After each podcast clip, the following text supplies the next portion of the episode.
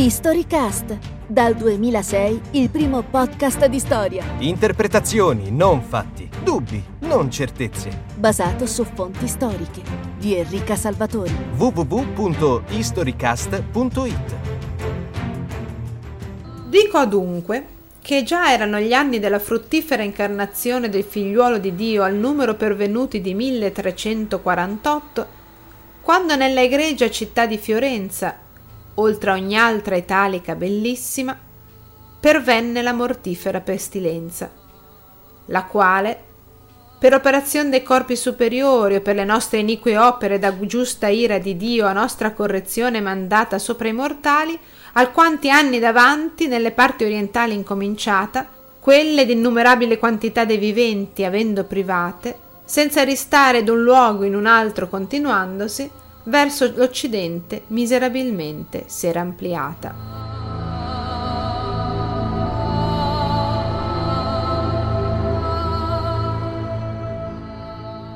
Non c'è introduzione migliore per il tema di questa nuova puntata di Storycast che questo brano tratto dal Decamerone di Giovanni Boccaccio, dove troviamo unite non solo la precisione delle date e dei luoghi, il 1348, Firenze, le città d'Italia, ma anche l'indicazione della provenienza del morbo, le parti orientali, e lo sconcerto sulle cause che potevano averlo inviato, influsso degli pianeti o volontà divina.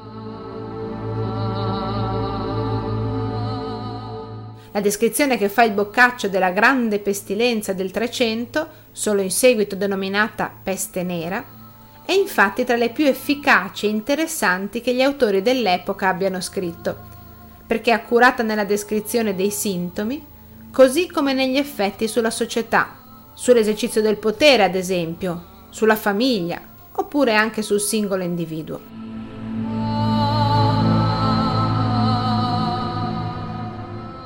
nascevano nel cominciamento d'essa, a maschi e alle femmine, parimente, o nell'anguinaia o sotto le ditella, certe infiature, delle quali alcune crescevano come comunal mela, altre come un uovo, e alcune più e altre meno. Ed erano alcuni li quali avvisavano che il viver moderatamente e il guardarsi d'ogni superfluità avesse molto a così fatto accidente resistere, e fatta brigata da ogni altro separati viveano. Altri, in contraria opinion tratti, affermavano che il bere assai e il godere e l'andar cantando attorno e sollazzando e soddisfare d'ogni cosa all'appetito che si potesse e di ciò che avveniva ridersi e beffarsi esser medicina certissima tanto male. E in tanta afflizione e miseria della nostra città era la reverenda autorità delle leggi, così divine come umane, quasi caduta e dissoluta tutta per li ministri esecutori di quelle, li quali, siccome gli altri uomini, erano tutti o morti o infermi, o sì di famiglie rimasti estremi, che ufficio alcuno non potean fare, per la qual cosa era ciascun licito quanto a grado gli era d'adoperare.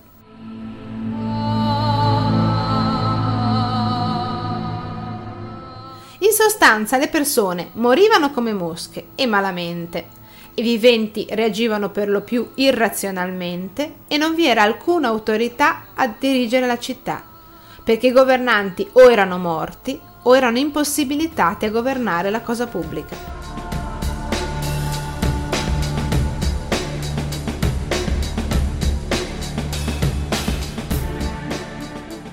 La peste nera del 1348 è un evento storico estremamente noto anche tra il grande pubblico. Lo è perché fu un avvenimento globale, nel senso che riguardò la quasi totalità dell'Europa, di cui uccise almeno un terzo della popolazione. Ma lo è soprattutto perché è avvertito, magari in maniera confusa, come un evento che segnò un mutamento importante, chiuse un periodo e ne aprì un altro. Ed è questo il fatto che più di ogni altro ci colpisce, ossia come e perché un intero mondo, il nostro mondo, possa venire trasformato radicalmente in breve tempo e per una causa esterna, non prevedibile e quindi ingovernabile, la catastrofe.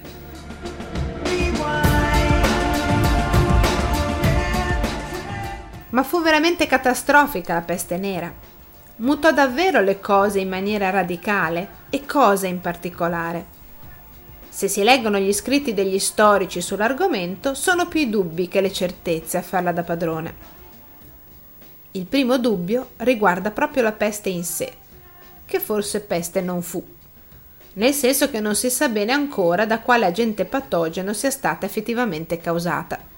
Da quando alla fine del XIX secolo fu scoperto il batterio Yersinia pestis, questo fu appunto ritenuto il responsabile della peste nera, soprattutto nella forma bubbonica, trasmessa attraverso le punture della pulce dei ratti comuni.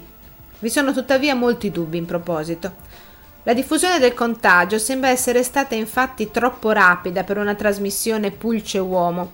Inoltre nelle cronache europee dell'epoca non ci sono tracce delle morie di ratti che normalmente precedevano l'epidemia tra gli uomini. Alcune ipotesi recenti, ancora tutte da verificare, punterebbero invece il dito su un virus che avrebbe lasciato addirittura una traccia nel nostro codice genetico.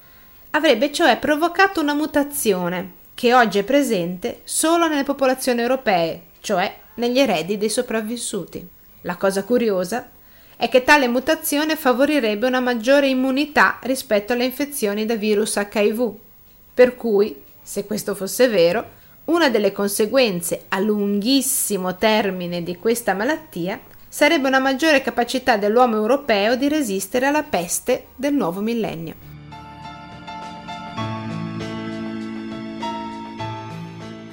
Virus o batterio che fosse, l'epidemia tuttavia si verificò e fu favorita, secondo dato curioso, dal benessere. Tra 2 e 300 l'Italia e l'Europa sono realtà economicamente e socialmente in espansione. Le città fioriscono, costruiscono cinte murarie nuove più estese, battono monete d'oro, ospitano mercanti provenienti da ogni dove. In quest'epoca crescono ricchissime società di banchieri che prestano soldi a re, papi, imperatore. Stoffe preziose e spezie arrivano giornalmente fin dal lontano Catai sulla via percorsa nel 1271 da Marco Polo e migliaia di vascelli le portano dal Mar Nero al Mediterraneo.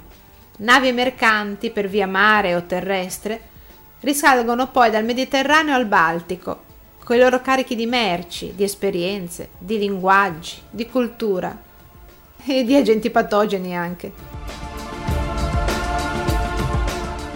Sembra infatti ormai assodato, ed è una delle poche certezze che abbiamo sulla peste nera, che questa viene portata in Europa da navi genovesi, che all'epoca fanno spola tra il Mar Nero e il Tirreno. Prima di allora la peste è attestata nel 1338-39 nell'odierno Kirghizistan, in una tappa obbligata sul cammino della Via della Seta. Nel 1346 è a Caffa, porto genovese sul Mar Nero, che i mongoli assediano, gettando oltre le mura con le catapulte i cadaveri degli appestati. Da Caffa la peste si estende a tutta la vasta rete di porti che costella il Mediterraneo. Costantinopoli, il Cairo, Messina, Genova e Marsiglia. E da queste ultime, lungo l'asse del Rodano e attraverso i valichi alpini, si infetta il centro e il nord Europa.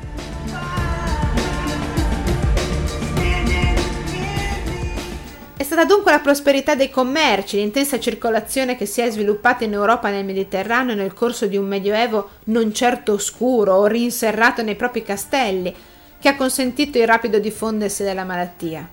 È vero? Sì, però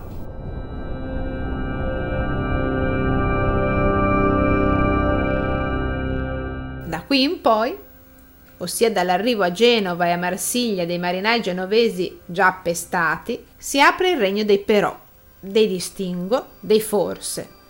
E il racconto storico si fa molto più incerto. Primo dubbio, la virulenza. Come mai in un'Europa così forte e prospera la falce della morte colpisce così duramente? I registri anagrafici non esistevano, ma da varie fonti abbiamo la percezione di un'autentica ecatombe. A ogni chiesa, ogni dì e quasi ogni ora, racconta Boccaccio, concorreva portata non bastando la terra sacra alle sepolture, e massimamente volendo dare a ciascun luogo proprio secondo l'antico costume, si facevano per gli cimiteri delle chiese, poiché d'ogni parte era piena, fosse grandissime, nelle quali a centinaia si mettevano i sopravvenienti. E in quelle stivati, come si mettono le mercanzie nelle navi, suolo a suolo, con poca terra, si ricoprivano infino a tanto che la fossa al sommo si pervenia. Agnolo di Tura un cronista senese che deve seppellire con le proprie mani cinque figli perché non trova più nessuno che gli faccia tale servizio, dice e non suonavano campane, e non si piangeva persona, fusse di che danno si volesse, che quasi ogni persona aspettava la morte. E per si fatto modo andava la cosa, che la gente non credeva che nessuno ne rimanesse, e molti uomini credeano e dicevano questo è fine mondo.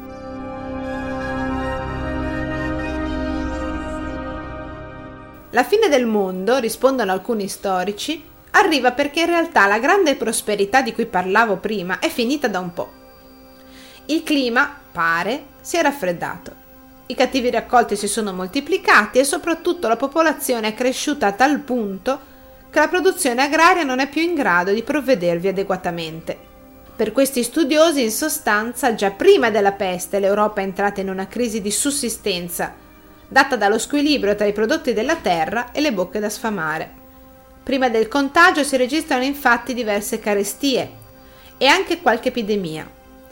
Tali eventi, che in un altro momento avrebbero lasciato sostanzialmente inalterata la situazione, ora incidono di più, perché si ripetono con maggior frequenza e perché agiscono su una popolazione che è via via sempre più debole ed esposta alle malattie.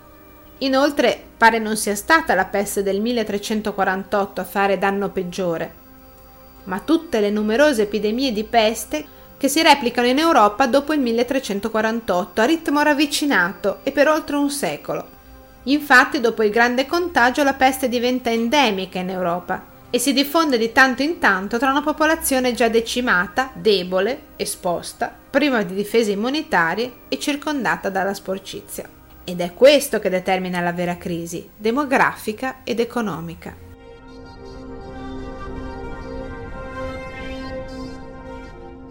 È vero? Sì, però, però c'è chi dice che tale riduzione drastica della popolazione, peraltro non omogenea in tutta Europa, porta in realtà benefici insperati e immediati ai sopravvissuti e col tempo cambia radicalmente le condizioni del lavoro, spesso in meglio. Passata la falce, in effetti, per chi è rimasto la vita deve continuare e deve farlo con le forze a disposizione, che sono molto poche. Non si trovano le persone per lavorare i campi, muovere i telai o impiegare negli eserciti. Ma dei prodotti dei campi si ha bisogno per mangiare, la bottega è necessaria al commercio e gli esercizi sono il nervo della potenza dei regni. E allora? Allora in primo luogo si aumentano i salari, per attirare quante più persone possibile. I contadini cominciano a vedere nella città nuove opportunità e tendono così a lasciare i campi, che si trasformano da aree coltivate a pascoli. Il bestiame soddisfa diverse esigenze, fornisce alimenti ricchi di proteine e produce materie prime per l'industria tessile e conciaria, i cui redditi vanno nelle tasche dei proprietari terrieri più lungimiranti. L'abbandono delle terre porta inoltre in campagna nuovi proprietari, i cittadini, che tendono a guardare con maggiore attenzione ai ritmi di produzione. Tendono anche a razionalizzare i rapporti di lavoro e a sfruttare più intensamente i contadini. E anche questo fa gonfiare alquanto le borse di molti.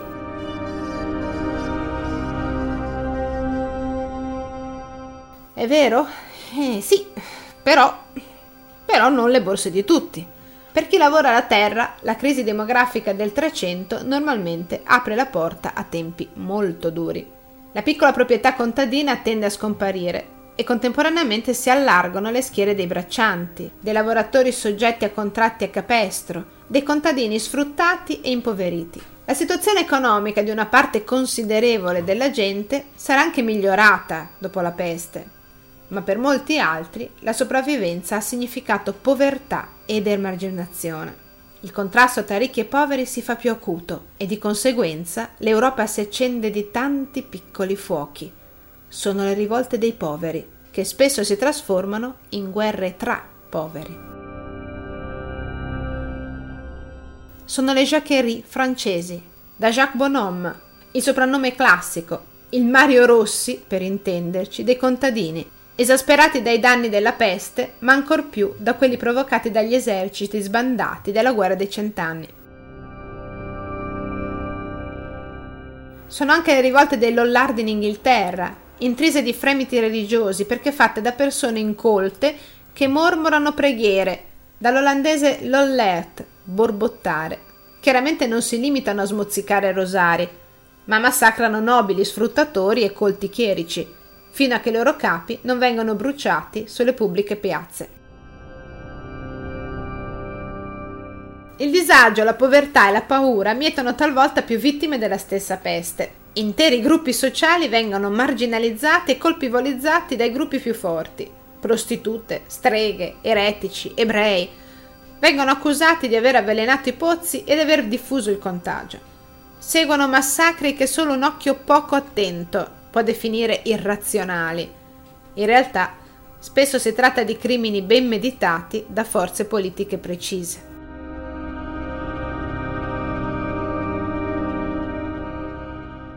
Una delle comunità ebraiche più grandi dell'impero germanico, quella di Strasburgo, viene accusata di diffondere la peste dalla fazione politica dei patrizi e dei proprietari terrieri, alleati col vescovo locale. Tali personaggi sono stati di recente estromessi dal governo cittadino e bramano di tornare nelle stanze del potere, ma sono anche fortemente indebitati con gli ebrei. La comunità ebraica viene difesa dal borgomastro e dalle corporazioni artigiane cittadine, che chiaramente vogliono impedire il ritorno al potere dei patrizi.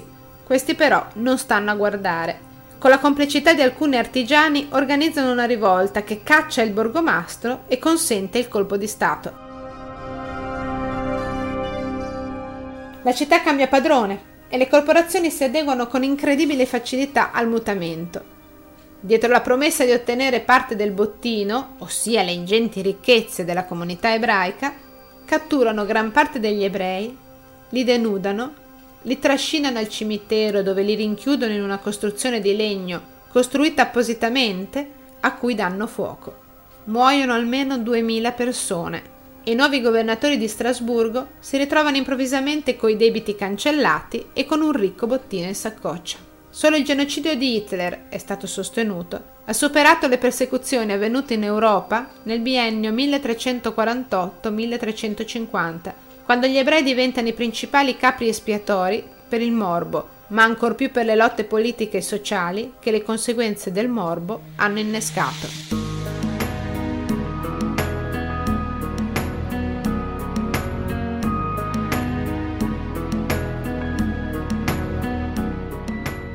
Malattia, morte, povertà, violenza cieca. È tutto vero, però a questo punto c'è un però grande come una casa, dietro questo quadro desolato, un però che si chiama Rinascimento.